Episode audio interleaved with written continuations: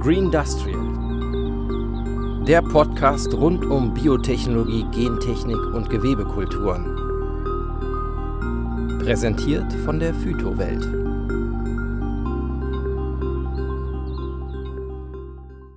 Hi und willkommen bei dieser Folge von unserem Podcast Green Industrial. Schön, dass ihr eingeschaltet habt. Ich bin die Janina und bin ausgebildete biologisch-technische Assistentin und ich sitze nicht alleine hier. Sie sitzt hier mit ihrem Kollegen Nikolai, das bin ich, und Hi. ich bin Agrarbiologe. Heute haben wir folgendes Thema für euch mitgebracht und zwar das Thema weiße Biotechnologie. Und ehe wir direkt in das Thema einsteigen, Nikolai, möchtest du unseren ZuhörerInnen vielleicht kurz mal definieren, was bedeutet das überhaupt oder was ist das? Weiße Biotechnologie. Nichts lieber als das. Weiße Biotechnologie ist einer von drei Hauptzweigen der Biotechnologie und dieser wird auch industrielle Biotechnologie genannt. Und das zeigt eigentlich schon ganz schön, wofür er genutzt wird, denn es werden biologische Systeme und Produktionsverfahren in die industrielle Anwendung, meist zur Produktion von bestimmten Substanzen überführt. Und das Ganze mithilfe von Mikroorganismen, die hier die Produktionsorganismen sind, also kleine Fabriken.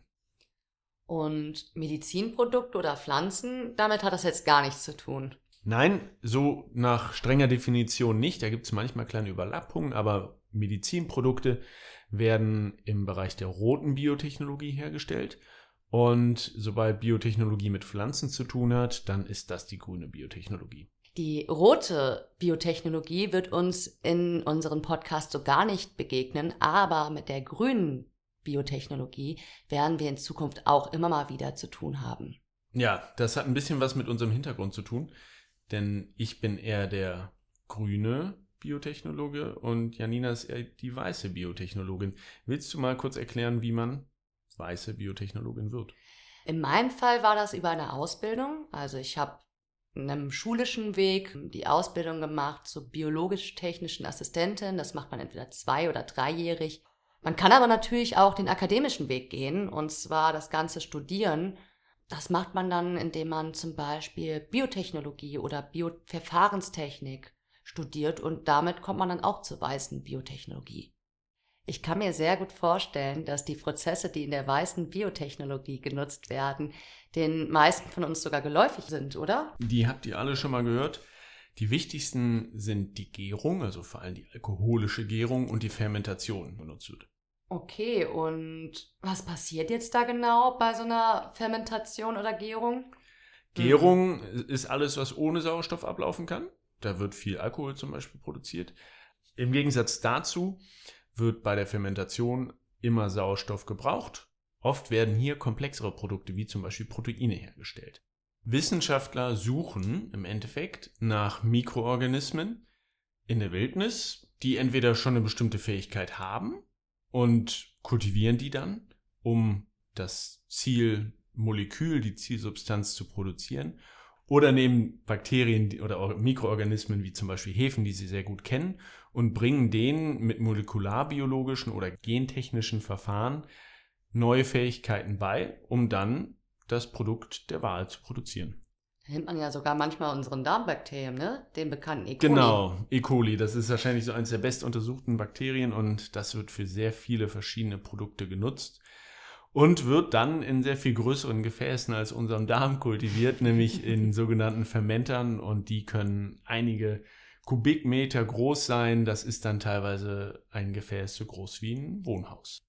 Und da drin leben die Bakterien dann und werden mit allem gefüttert, was sie brauchen, um die Substanz der Wahl zu produzieren, die dann am Ende aus den Bakterien aufgereinigt wird und dann hochrein, komplett frei von ihren eigentlichen Erzeugern in verschiedenen Prozessen im Alltag von uns genutzt wird. Zum Beispiel bei vielen alteingesessenen Lebensmitteln wie Käse, Bier oder aber auch Produkten wie Textilien und Leder. Bei denen werden mikrobielle Prozesse genutzt, um die Produkte erstmal herzustellen oder zu verbessern. Und solche Produkte, die aus der Großindustrie kommen, das sind zum Beispiel Pflegeprodukte wie Shampoos, aber auch Waschmittel.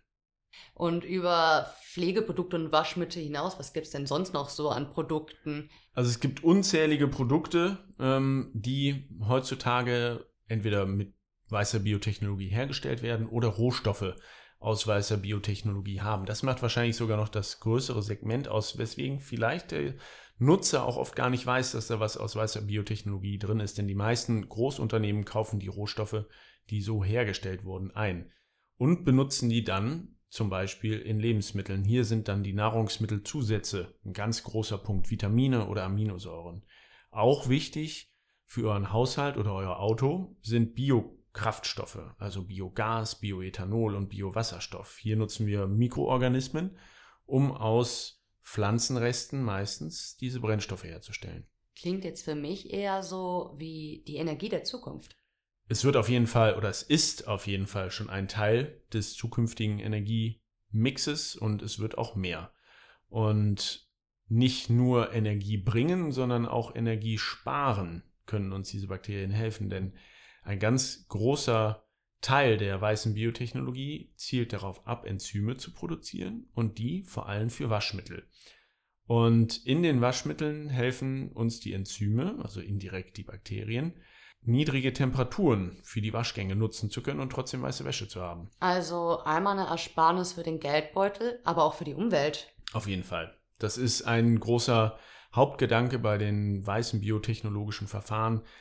Andere Prozesse, die meist energieaufwendiger oder dreckiger sind, zu ersetzen. Gibt es denn noch andere Einsatzbereiche, die jetzt nicht so alltäglich klingen für uns? Ja, eins, was für den Laien manchmal ein bisschen konträr zum Umweltschutz klingt, ist die Produktion von Biopestiziden, also von Mitteln, um Schädlinge in der Landwirtschaft zu kontrollieren. Und da gibt es ein wichtiges Mittel, das BT. Das wirkt sehr spezifisch gegen eine bestimmte Schädlingsgruppe, aber zum Beispiel nicht so stark gegen die Nützlinge. Und ein anderer wichtiger Punkt sind Biokunststoffe. Da helfen uns Mikroorganismen entweder diese Biokunststoffe auf Basis von Pflanzenmasse zu produzieren, helfen aber auch, alte Kunststoffe zu recyceln, um sie wiederzuverwenden. Also, das klingt für mich einfach nach absoluter Zukunftsmusik. Ist es denn jetzt eher neuerer Industriezweig? Den Industriezweig ähm, kann man vielleicht als neuer sehen, aber wenn man es ganz genau nimmt und unter der weißen Biotechnologie den allgemeinen Nutzen von Mikroorganismen sieht, dann machen wir, also wir Menschen, das schon seit mehr als 6000 Jahren. Das sind dann Alkohole damals gewesen. Aber das Bewusstsein, das, was da überhaupt passiert, hat im Endeffekt Pasteur im 19. Jahrhundert entdeckt. Der hat nämlich Verunreinigungen in Weinwassern untersucht und da diese kleinen stäbchenförmigen Bakterien gefunden. Und der hat die auch so benannt. Falls ihr euch jetzt denkt, Moment, Pasteur, den Namen kenne ich doch. Stimmt, im Chemieunterricht wird er euch bestimmt schon mal begegnet sein oder aber auch im Labor unter der Pasteurpipette. Oder den Prozess pasteurisieren, etwas abkochen, dass da Stimmt. keine Bakterien mehr drin sind. Ich sprach ja eben schon von Zukunftsmusik. Wo geht's denn jetzt hin mit unserer Biotechnologie? Wo sie hingeht, das ist schwer zu sagen. Meiner Einschätzung nach wird die weiße Biotechnologie uns vor allem dabei helfen, mittlerweile schon etablierte chemische Synthesen zu ersetzen. Eben schon angeschnitten zum Beispiel Kunststoffe und deren Recycling, äh, die Nutzung von erneuerbaren Rohstoffen, aber auch zum Beispiel CO2. Also es gibt fermentative Prozesse, wo CO2 als Rohstoff, als Nahrung für die Mikroorganismen genutzt wird. Dann darüber hinaus, und das ist ein ganz wichtiger Vorteil der weißen Biotechnologie, ist die Produktion von Feinchemikalien.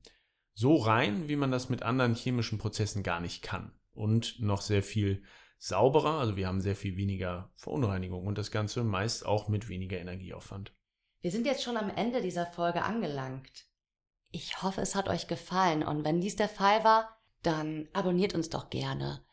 Ihr findet diesen Podcast übrigens unter allen Plattformen, wo es Podcast gibt und zudem auf der Internetseite der Phytowelt. Alle Informationen und Quellen zu dieser Folge findet ihr wie immer in der jeweiligen Folgenbeschreibung.